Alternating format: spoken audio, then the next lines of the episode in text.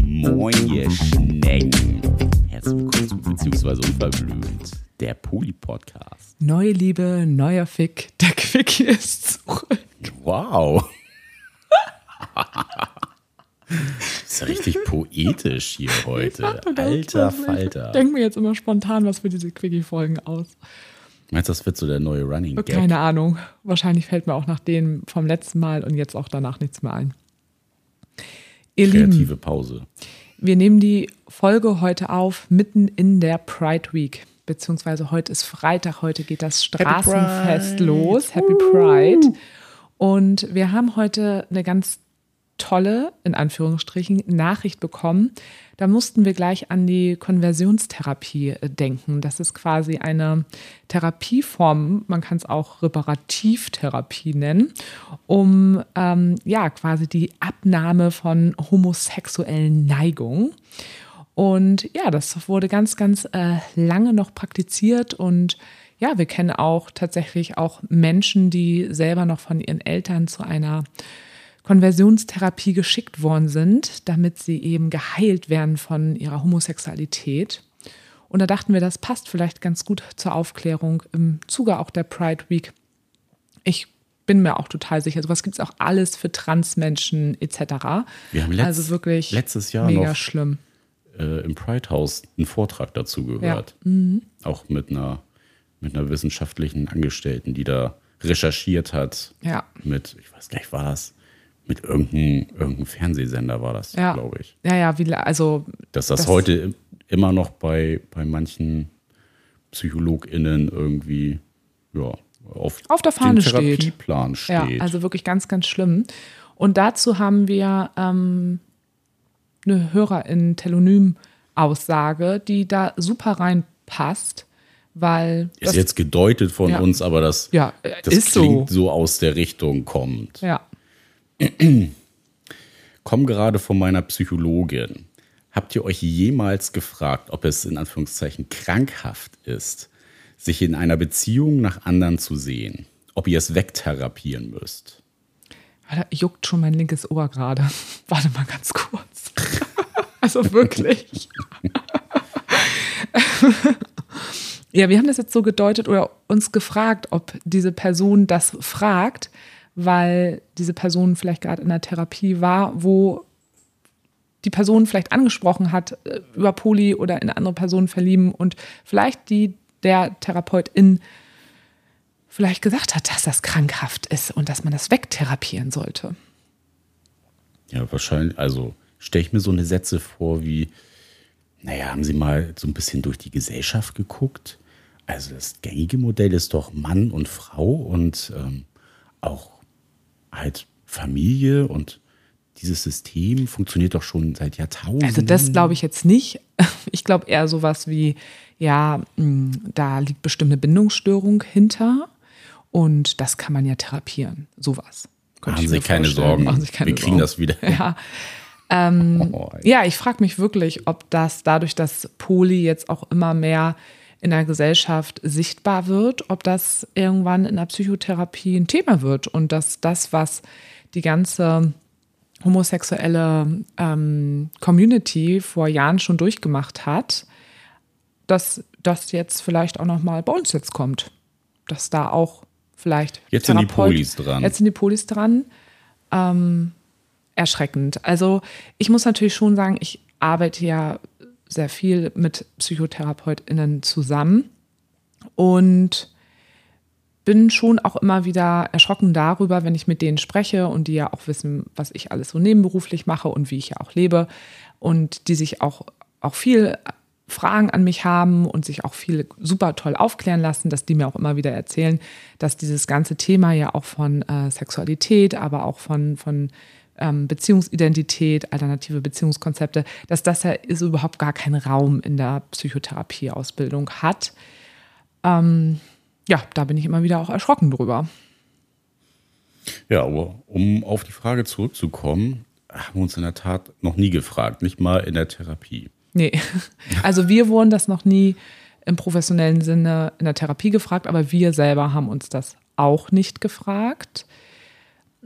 Das Einzige, worauf ich so ein bisschen zurückblicken kann, als es bei mir ja quasi damals alles so ja, realistisch wurde, und da war ich ja 21, das ist ja jetzt auch schon 16 Jahre her. Nee, wie alt bin ich? Bin ich 36 oder 37? Das weiß man nicht. Kurz überlegen. Egal. Meinst du jetzt dein biologisches Alter oder wie du aussiehst? ähm, Nee, ich bin 36. Ich glaube, ich habe sehr oft in der letzten Zeit wieder erzählt, dass ich 37 bin. Naja, egal. Auf jeden Fall ähm, ist es ja schon sehr lange her und ich weiß natürlich schon, dass ich damals ähm, so mit zwischen 18 und 21, als ich quasi noch nicht wusste, was das ist, was ich da spüre, dass ich schon so dachte, ist das normal? Das habe ich natürlich zu der Zeit, das ist aber sehr, sehr lange her, schon gedacht. Und ich glaube auch, dass ganz, ganz viele Menschen, vielleicht auch die nicht so urban leben wie wir hier in Hamburg, ähm, aber bestimmt auch Menschen hier in Hamburg, je nachdem, wie sie sozialisiert worden sind und was für, ein, ähm, was für eine Peer Group sie um sich herum haben, dass sich das Menschen auch heute immer noch fragen und denken, sie haben einfach ein psychisches Problem und das kann man einfach wegtherapieren. Und deshalb ist es so wichtig, dass wir diesen Podcast machen, dass wir unser Buch geschrieben haben, dass wir laut in die Welt allen Leuten zeigen, We are Poly. We yeah. are Family. ja, krasses Thema. Ja. Hast Aber du das eigentlich irgendwie mal gehabt, als du so gemerkt hast, hm, ist auch ganz geil mit dem Verlieben und geil finden von anderen, dass du, hast du das irgendwie mal in Frage gestellt? Du hast dann, dann ja schon mein Wissen quasi dann damals da mitbekommen, da konntest du natürlich ein bisschen was adaptieren, aber Du so in deinem kleinen, stillen Kämmerchen da mal so gedacht, okay, irgendwo ist da ein Problem bei mir? Nee, Problem jetzt nicht. Also hatte ich ja auch schon erzählt, dass ich früher ja auch eher mich so gefragt habe, ist das normal? So, weil ich halt niemanden kannte, auch der genau gleich gefühlt hat, der auch gesagt hat, oh, ich bin jetzt in einer Beziehung, aber irgendwie finde ich andere auch toll. So, das glaube ich eher. Und das ist dann ja schon sehr umfeldgeprägt gewesen, dass ja mein Umfeld zu Jugendzeiten einfach super krass konservativ war. Von daher. Oder sie haben es auch einfach nicht zugegeben. Auch das ist möglich. Sie wussten es ja von dir auch nicht, oder? Also du hast ja damals auch nicht darüber gesprochen. Nee, aber ich habe es ja quasi nonverbal, beziehungsweise dann. Du hast es einfach gemacht. Dann verbal ja mitgekriegt, dass äh, ich denn ja angesprochen wurde, wenn ich mich mal mit einer Frau irgendwie an der Bar unterhalten habe, irgendwo auf Party. Ähm, du hast doch eine Freundin und da darf man sich doch nicht unterhalten mit anderen und keine Ahnung was und flirten. Und das war ja eher das, was ich dann ja mhm. auch so gespiegelt bekommen habe.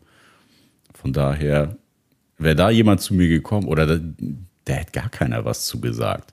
Hätte ich, glaube ich, so meinen anderen Weg schon gemacht. Aber dadurch, dass da natürlich so ein bisschen Gegenwind Super. kam. Hätte ich, dich, hätte ich das mit diesem Betrügen. Hätte ich dich betrogen. hätte ich es auch lassen können. Jetzt bin ich die Blöde hier im Spiel. Ja, ja ich ja. ja. eigentlich auch. Das äh, hatten doch auch voll viele unter die Kommentare irgendwo geschrieben. Wer hat uns das erzählt? Ich habe mir die ja nicht durchgelesen. Ja, Ikea-Peter hat uns das erzählt. Das, also, dass äh, bei Facebook und so sind ja so ein, schon krasse Kommentare drunter. Ich bin ja so ein, so ein armes Schwein, dass ich das mit mir machen ja. lasse und keine Ahnung was. Verlass sie ja. und. Ey, es, Digga, das ja. hast du nicht nötig, ey, sei mal ein Mann. Ja, das war schon wieder echt krass. Genau. Ja, also haben wir die Frage schon beantwortet. Also, was ich vielleicht noch mal kurz dazu sagen kann, ist, was mir schon auffällt, ist, dass natürlich dieses offene Beziehungsmodell wird auch missbraucht von Menschen. Da haben wir, glaube ich, auch schon mehrmals im Podcast ja. Äh, drüber gesprochen. In jeglicher Form. Na, also das ist schon, egal jetzt nun ob Frau oder Mann, einige das auch für sich einfach nutzen, weil sie wirklich sich eigentlich nicht binden wollen ähm, wirklich einfach so sagen wollte, auch ich finde es auch ganz geil, mich hier durch die Gegend zu ficken und ähm, ja, offen, das macht man ja jetzt so und dann eben Leute das weiß machen wollen, dass es ja jetzt so ein normales Beziehungskonzept ist. Und das bedeutet eben offene, alternative Polybeziehung eben nicht, sondern da geht es um sehr viel Vertrauen und sehr viel Kommunikation. Und um Verantwortung. Konsens, Verantwortung. Verantwortung für dich genau. und für andere ja. tragen. Und Genau, also das ist ein sehr, sehr hohes Maß an Verantwortung, was man, ja, noch ein höheres Maß als in einer Zweierbeziehung, in einer geschlossenen Zweierbeziehung. Ja. Umso mehr Menschen mit dabei sind, umso mehr Verantwortung trägt man. Ja, ich glaube, dann haben wir das beantwortet, würde ich mal sagen. Und dann sagen wir nochmal in diesem Sinne Happy Pride! Happy Pride!